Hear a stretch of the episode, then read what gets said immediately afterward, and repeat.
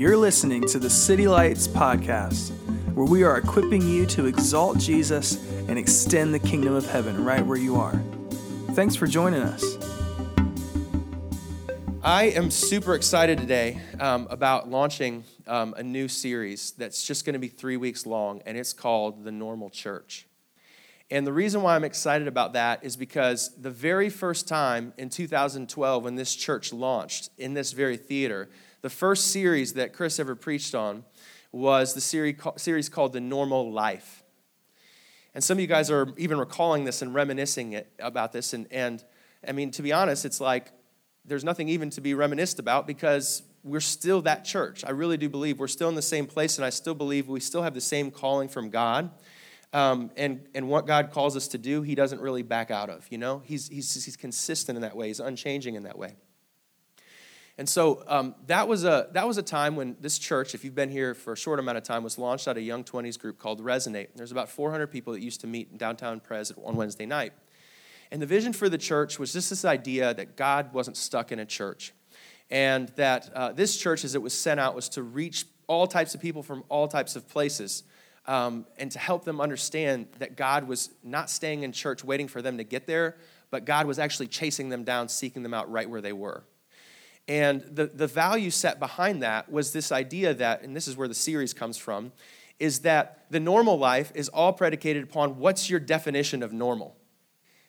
Because the idea is that if we were to open up our Webster dictionary and then we were to go up to heaven, whatever dictionary God uses up there, and we looked at the word normal, which is standardized or meets the standard or is what you would expect, that those two answers would be different. Like what is normal to Jesus would be different from what is normal to us. But in fact, that what Jesus calls normal is actually the most normal thing that could ever be. He lives the most normal life. And so, so if we were to have a, an audience with heaven, uh, and talk to heaven about what it calls normal, in some ways we might actually find that he would go beyond and break the mold of what we'd ever expect or imagine, but in some ways he actually might cause our, our, our lofty ideals about what the kingdom of God is like, and he would break it down to smaller things, like little moments in the car in praise music, or, or when we talk about equip value, like the little times with your son or your daughter by the pool that are coming up in the summer like those things are valuable to God. We might put on him a certain brand standard of what we think of as church, like the big moment with the lightning bolts and the lights, and, and this is when so and so came out and preached, and it was awesome. And, and, and the conversation in the normal life, as I understood it, which I was not here for, was just this invitation of God if you want to increase my expectation, then increase it. But if I'm putting an expectation on what I think a moment with the Lord should be, then, then deflate that thing so I can understand what true normal life would be like. So today is about the beginning of a new series that we're going to look at in the book of Acts, specifically in Acts chapter 2, to talk about what the normal church should look like. When the Holy Spirit falls in Pentecost, the minute after that happens, he mobilizes a church, which actually turns into a group of 3,000 people from 150 people, in ways that could not have been possible even two seconds before he arrived. And so within the pages of just Acts 2 and 3, and that's all that we're going to look, at, look at in the next three weeks for this series, we see the Holy Spirit enabling and empowering a church to do what it couldn't do before without the Holy Spirit being present. We see thousands of people come to faith and come to know and trust and see God clearly for the first time because of Holy Spirit revelation. We see in the next chapter hundreds and dozens of people uh, becoming radically generous and radically forgiving and radically um, so much so giving of one another, there was literally no need between this new group and movement of church. And then, even beyond that, we all heard great stories about how Jesus just rubbed mud and spit into somebody's eye, and all of a sudden they're healed, or he popped some soldier's ear back on. But in Acts chapter 3, we turn the page and we find that just an everyday, used to be everyday kind of farmer, everyday person, just like you and me, like causes a person to just raise up a person, an invalid that's sitting outside the temple gates that's never walked before to instantly walk. We see the Holy Spirit redefining what normal looks like for everyday people like you and me.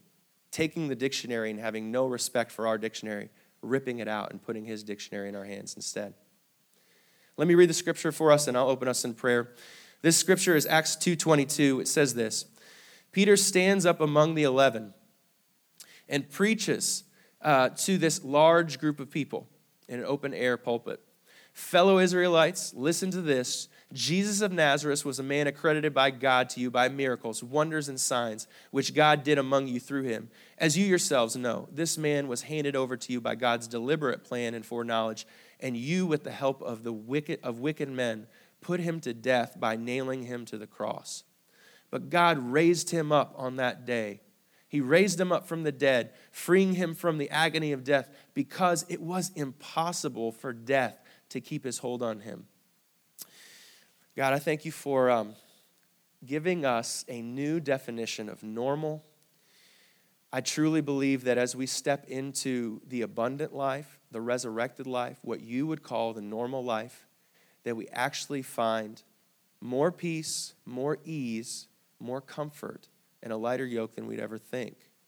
Thank you, God, for, for relieving us for setting a higher standard in ways that we've lowered them, but also relieving us of the heavy yokes that we sometimes put on ourselves um, and as a church. In Jesus' name, amen.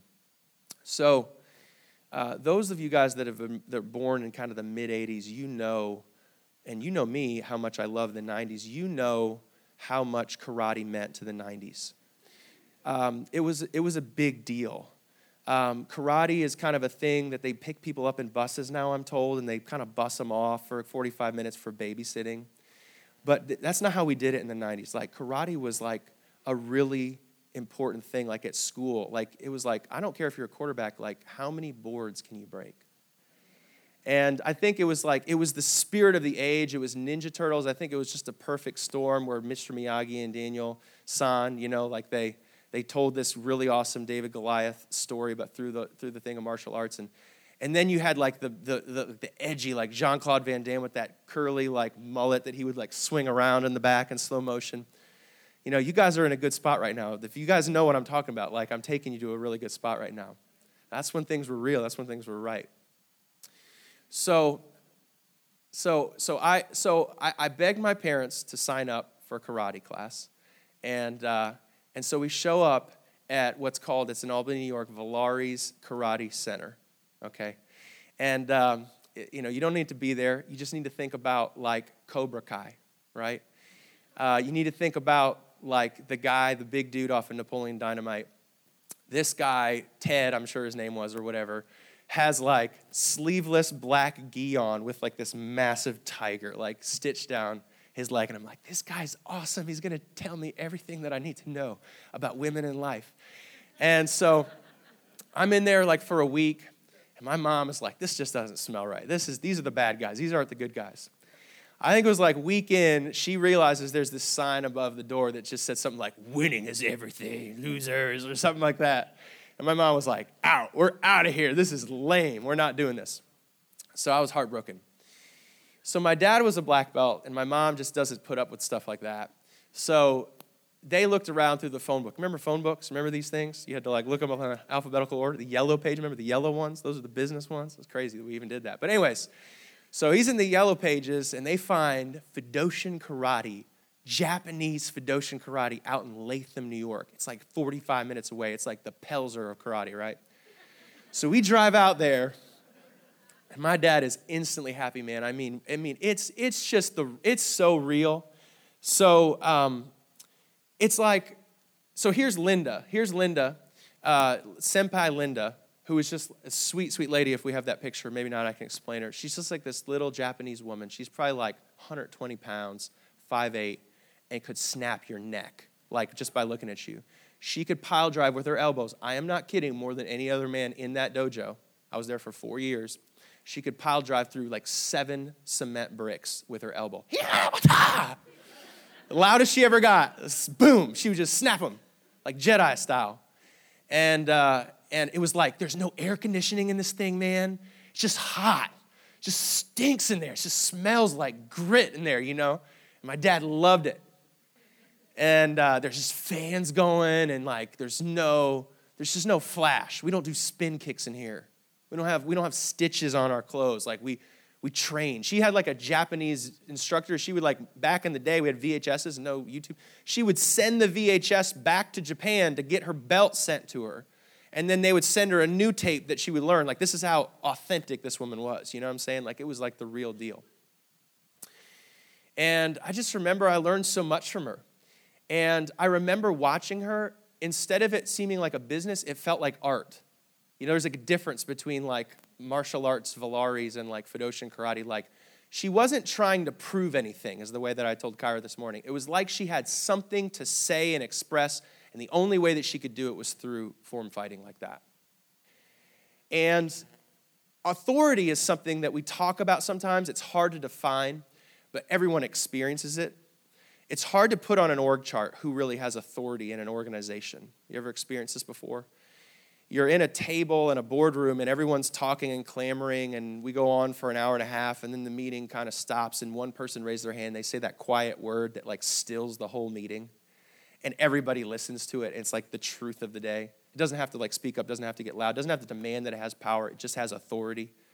You know, that, that feeling. It's like when you go to college and you think you have authority because you went to school for four years and learned education, then you come to your third grade class and they're like, oh, you thought you had authority? I'm nine, and watch me lead this entire class the opposite direction that you want it to go because I have authority. You might have the power, but I have the authority, right? There's a way that mom can just look at you and there's no weapons needed, and you're melted. You're just hiding in different corners you've never even found in the house because, because of authority.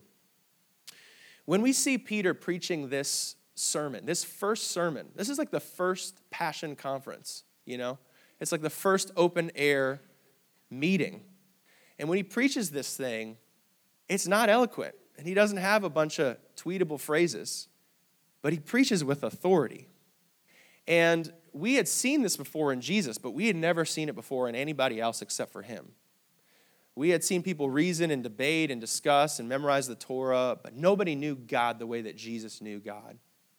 We had seen Peter. Peter is a, you know, I wouldn't say it's confidence, it's very compulsive. He was very ready to try things and, and to be bold, if you call that bold, to walk on on water or slice off somebody's ear or, or just do whatever kind of like kind of came to his head. But you see him preaching in this, the opening passage. Opening remarks of his sermon, Peter stood up, stood up among the eleven. He raises his voice. He addresses the crowd and he says, I want you to listen carefully to what I have to say. That's like when Liam Neeson picks up the phone. That's authority on taken. I want you to, like, I ha- like, like I'm not, I'm not making things up right now for you to like think that I'm more powerful than I am. I have a lot to say, and it's your decision to listen, but I want you to listen carefully to what I have to say. This is authority that comes to Peter. And it's a lot different from the last time that we saw him. It's a lot different from kind of like when he is scared of the slave girl and running from his identity and, and denying the Christ that he had walked with for such a long time. He is, he is a completely different person. And this is the sermon that he preaches, and this is what we'll look at for our passage today. He says, Fellow Israelites, listen to this. And I want you to see, there's many places that the gospel is preached, but this is in three verses the clearest I've ever heard the gospel. And by the gospel, I mean the simple good news of why Jesus came. Jesus had to die for a reason. He wasn't on a dare, he wasn't on a bet. He wasn't like, hey guys, watch while I resurrect. Like, he was, he was here for a reason, and the death meant something.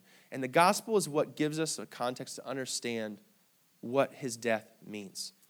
And so he preaches not only with a boldness, but with an accuracy we've never heard before.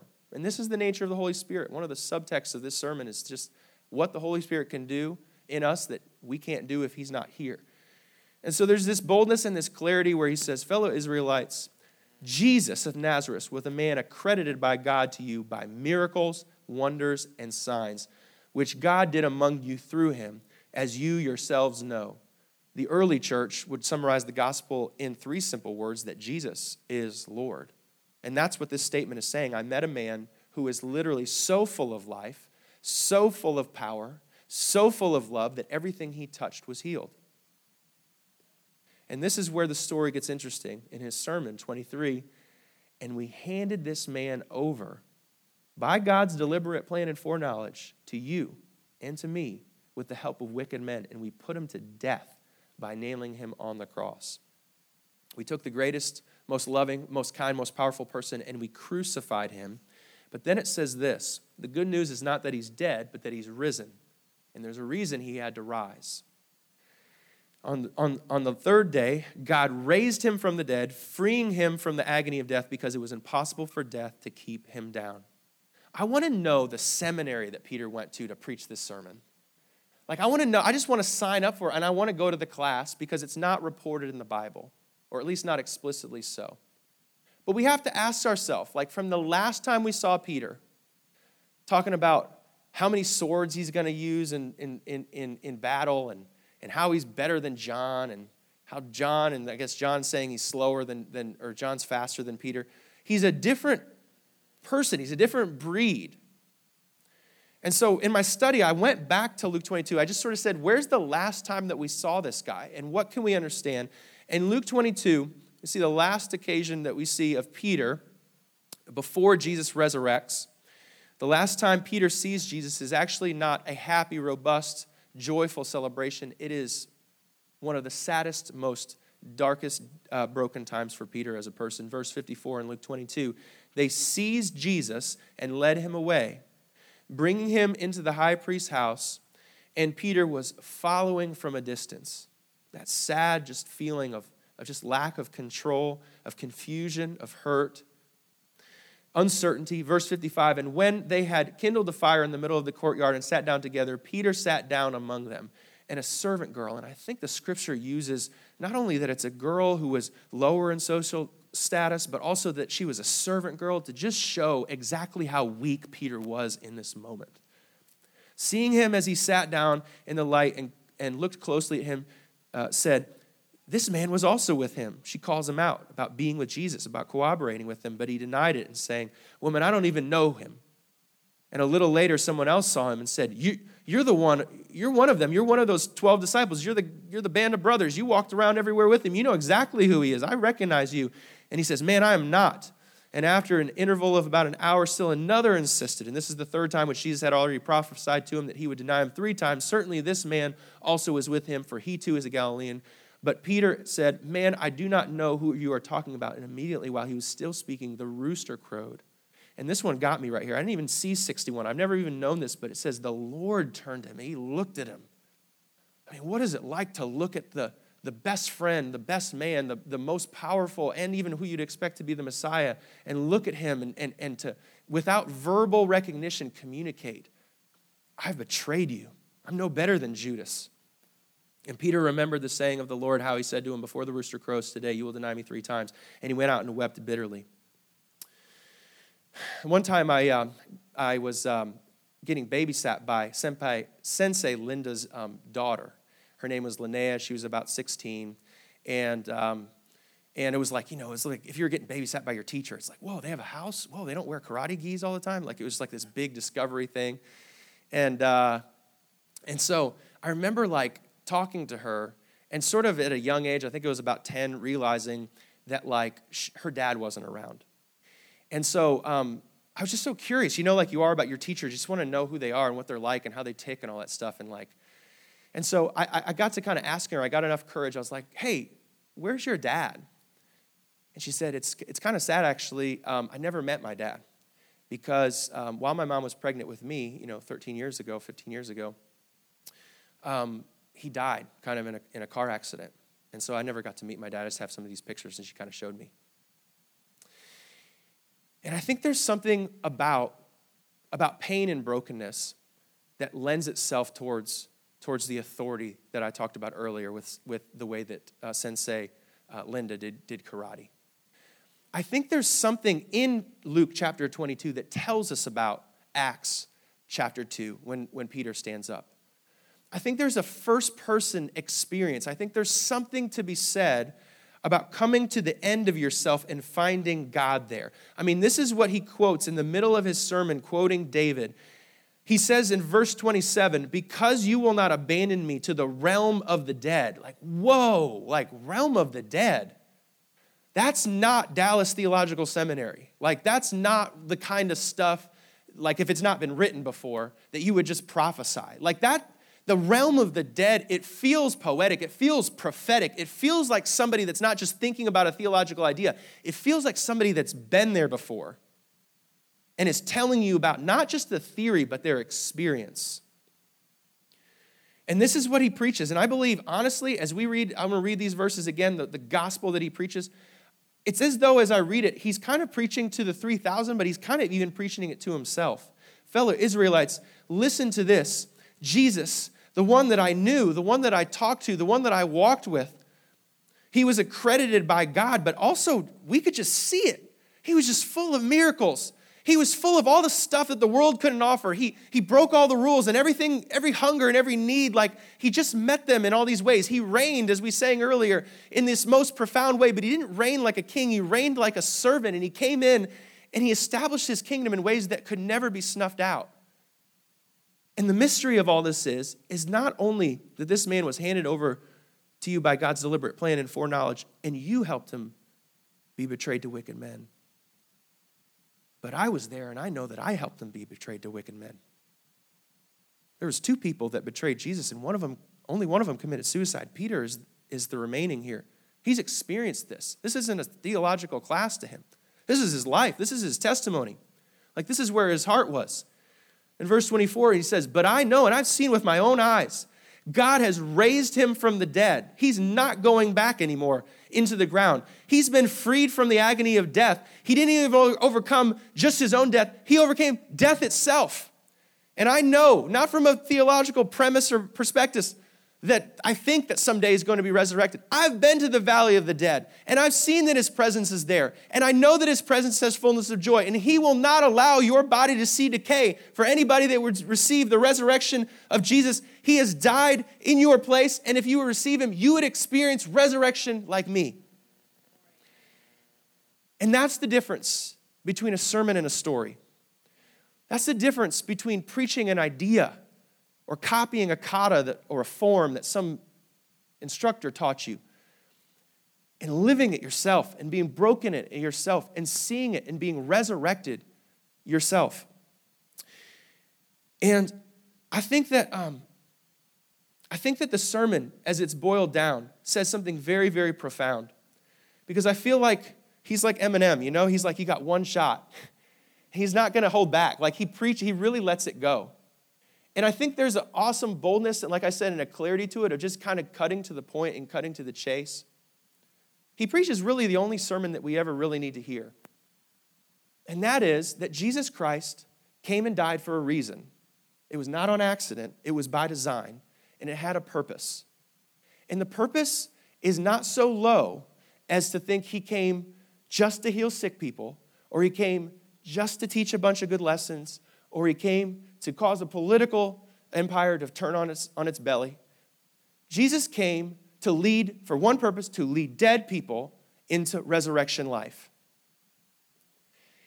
And, and, I, and, and I think that, that some of the places in my life, and I think you could attest to it too, some of the Sensei Linnea places, some of the Peter places in life, some of the places that I look and I calibrate and I think about some of the wonderful, beautiful, like powerful things that aren't under my control. They're just, they're just gifts. They're just sweet reminders of God's kindness. They're things that just work. They don't have to be struggled or strived over. Things like a relationship between me and my, my son, Leo. Like I'm his coach in soccer. And like the, the easy grace that comes about in that. Or, or, or just simple things like, um, like when I was in youth group, like the way that there'd just be an easy laughter that would hit a room and it would just minister to, to the students that were in that place. And it didn't have to be this orchestrated thing that came out of an iPad, it was just life happening. The greatest places of life, the greatest places of abundance and resurrection, a lot of them they come from some of the deepest, darkest places in our life. They really do. If you tag, if you tag back, you realize you didn't set the curriculum, you didn't teach yourself, you weren't self instructed. And you didn't even set the itinerary or the agenda. You ended up there by the Lord's sovereign grace. It's because of your parents' divorce. I think of my, my the Im- impact of that in my life, the impact of, of failures in my marriage, failures in my parenting, failures in ministry. I think about the selfish things that I have. I think about all the things that didn't go right. And I see how in the long run how, how effective they are, so much more effective than, than Bible studies, and, and all those things, again, are wonderful things. But, but these moments in life, these broken places that they just, they bring you to this death. And in that place, you find a resurrection life. And I think, you know, like Jesus has a powerful healing ministry, and that's some of the hard part about it is, is because he heals so well. Like for, for, for like five years when I was a little kid, my mom tricked me that she said uh, she, she didn't let me know they serve McDonald's, they serve burgers at McDonald's. So the whole time I was going to McDonald's, I thought it was just the playground. Just like hung out at it, you know. And she got me good because it was like not until I was like, wait a second, they got French fries here. Did you know they had French? Did you know they had French fries at McDonald's? Like I was super surprised by it. I think a lot of people in the Bible, a lot of people in our life, they go to Jesus for healings, but they never go to him for resurrection. And the purpose why he came was not to give healings. The healings were to prove what he could do in a death situation so that he could cause a resurrection. That's what happened with the, the woman with the issue of blood. Remember the girl? We thought that she was the sad story. Gosh, Jesus, like, you were so busy, you let the little girl die? And he got interrupted on purpose by this sovereign moment. But who gets the ask yourself that question, who gets the better gift that day? The healing or the resurrection? The resurrection happens when we go to the altar. And instead of asking him to fix the thing that we have in our hand, we lay it down at the altar and pick up the thing that he has in his hand. That's the process. That's the process.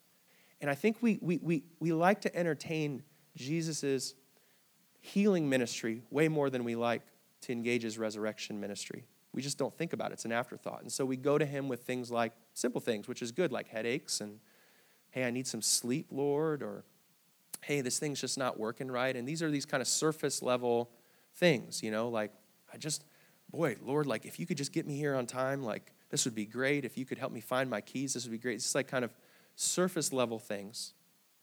But I think it's in this sermon that Peter is telling us a deeper work in the gospel that's asking us beyond the healing into the resurrection life. And so that's the kind of just the simple question I would ask today from this scripture as we think about what the normal life would look like. Heaven's, heaven calls the normal life beyond Jesus and the Holy Spirit the resurrected life. There's no ifs, ands, or buts about it. The only way to live is in the resurrected life. And sometimes it's the healings we're hanging on to that prohibits us from, from, the, resur- from the resurrection that we're looking for.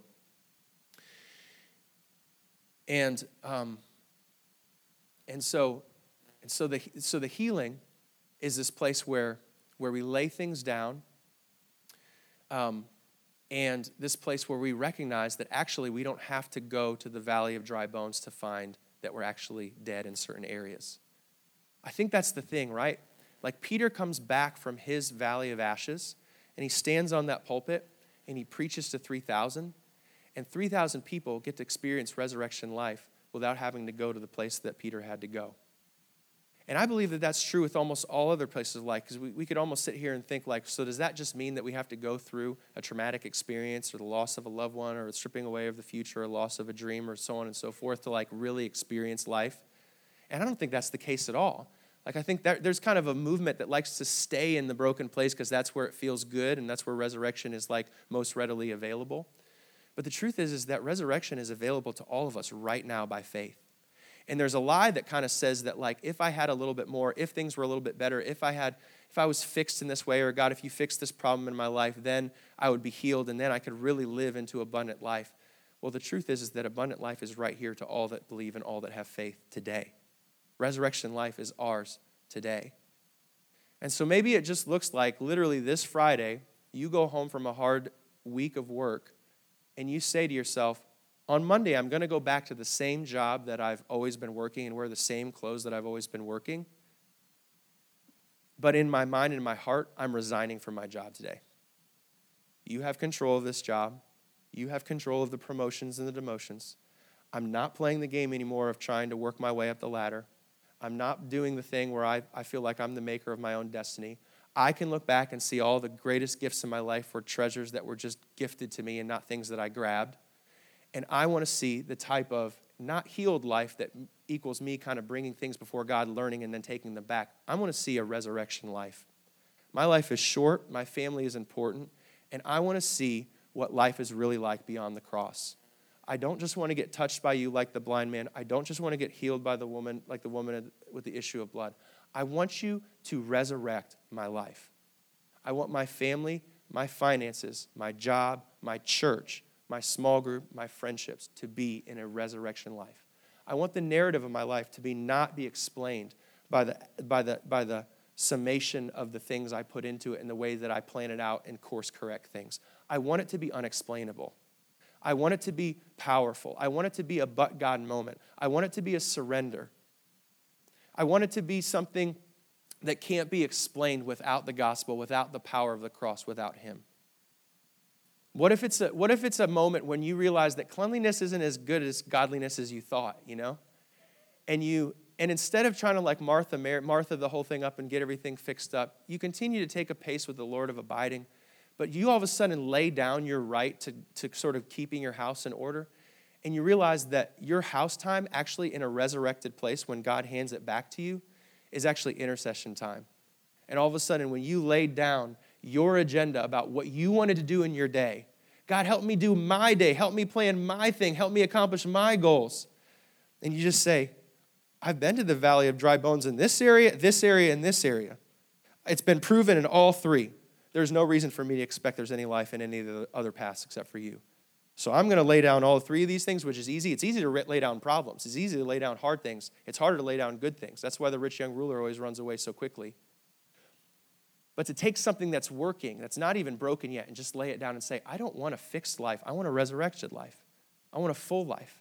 I want a life full of your power, full of your presence. I believe that's what Andre was sharing about when he was on stage for the Say Yes campaign. He was talking about a resurrected real estate story. It's, it's saying, I'm going to give you this house and the process to this house because I think I can actually get a pretty good house, but I want a resurrected one. It's, it's, it's, it's Timothy's story. If you've ever heard, just pull up a, a chair with him and have coffee with him time and, and ask him how his name got changed from Eric to Timothy. To actually lay down your name and say, I like this name. It's the name that's always been given to me and it's worked out for me. It's been pretty cool and things have gone well. But I don't want just the normal life. I want your normal life. I want a resurrected life. So I'm laying this one down too. I believe we have access to it. We don't need pain to access to it. We just need faith. We need an opportunity to say yes to Him and imagine a greater normal life than we have going for us right now. I'll close with this, but in this series, we'll look at the three different values. This one is exalt, which is about Him, and equip is about the family of God, and extend is about how the kingdom is extending. But one of the key words that we will always hold true to in this service, especially because it's an exalt service, but in our congregation, is in exalt there's three words that we that we use as as navigators as guide maps for navigating exalting jesus and that's to seek and saturate and surrender. And the, and the one word out of all those three we've done all those three but the one word i feel like we've been talking about the most is that last one that's surrender. It's a white flag it's a white flag position towards christ it's saying i'm not trying to get fixed here i'm trying to lay this before you and, and, and receive your life and what you have to give to me. And here's what I want to say about that. As you process through and as we continue to process through who we are as a church and what makes us city lights and what our calling is and what's not changing, there's chaos all around all the time. We're never lacking in chaos, but the calling always remains the same. And what we've been called to do in this church, Sunday through Sunday, is to continue to exalt Jesus everywhere we are. And I want to say this to you, just for the sake of this sermon, is that all good exalting leads you to surrender. Exalting and seeing and seeking Jesus and leaving unchanged is not true exalting. It's the man who hears the word of God, the fool who walks away and never changes anything.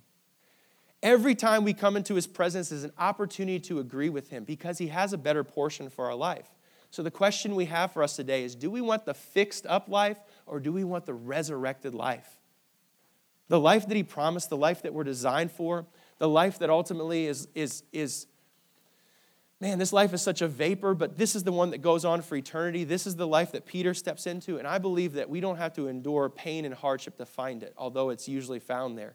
But we can preach to ourselves in all sorts of mountains and valleys and find the Lord is still in each of those things. And surrender will always lead to resurrection life. Let's stand and respond this morning. Holy Spirit, Father Jesus, we thank you, Trinity, for being with us and continuing to speak to us. I ask you for an actual resurrection transaction for our church. We lay down the ability to be leadership oriented and slick and fun and cool and uh, have it all together and have all the five year plans marked out. God, we want to have plans, but we like to have plans so that you can interrupt them. And I just ask that as this congregation, whichever building we ever gather under, that you would always find a white flag over it that says if you want to interrupt it, we, we know way better than to insist on a fixed life compared to a resurrected life. We ask you for a resurrected life in this place in Jesus' name. We ask you for unidentifiable stories and characters. We ask for page turners that we literally look at the, the day to day and we ask, where did this person come from? What seminary did they go to to have this kind of authority? We thank you for the real thing, God. We know that you're doing it through the power of your Holy Spirit. And we know that every valley and every corner that we would walk into, we were going to find your grace and your glory. And we know that by faith, through the testimony and the blood of the Lamb, that you are embarking in us a resurrection life that goes way more and farther than Easter. Thank you for not only healing us, but bringing dead people to life. We seek you now and surrender to you in all your ways. Amen. Thanks for joining us. If you have been encouraged or challenged by this message, please subscribe and leave us feedback on our iTunes channel. For more information about our church, visit us at www.citylights.cc. Thanks again for exalting Jesus with us.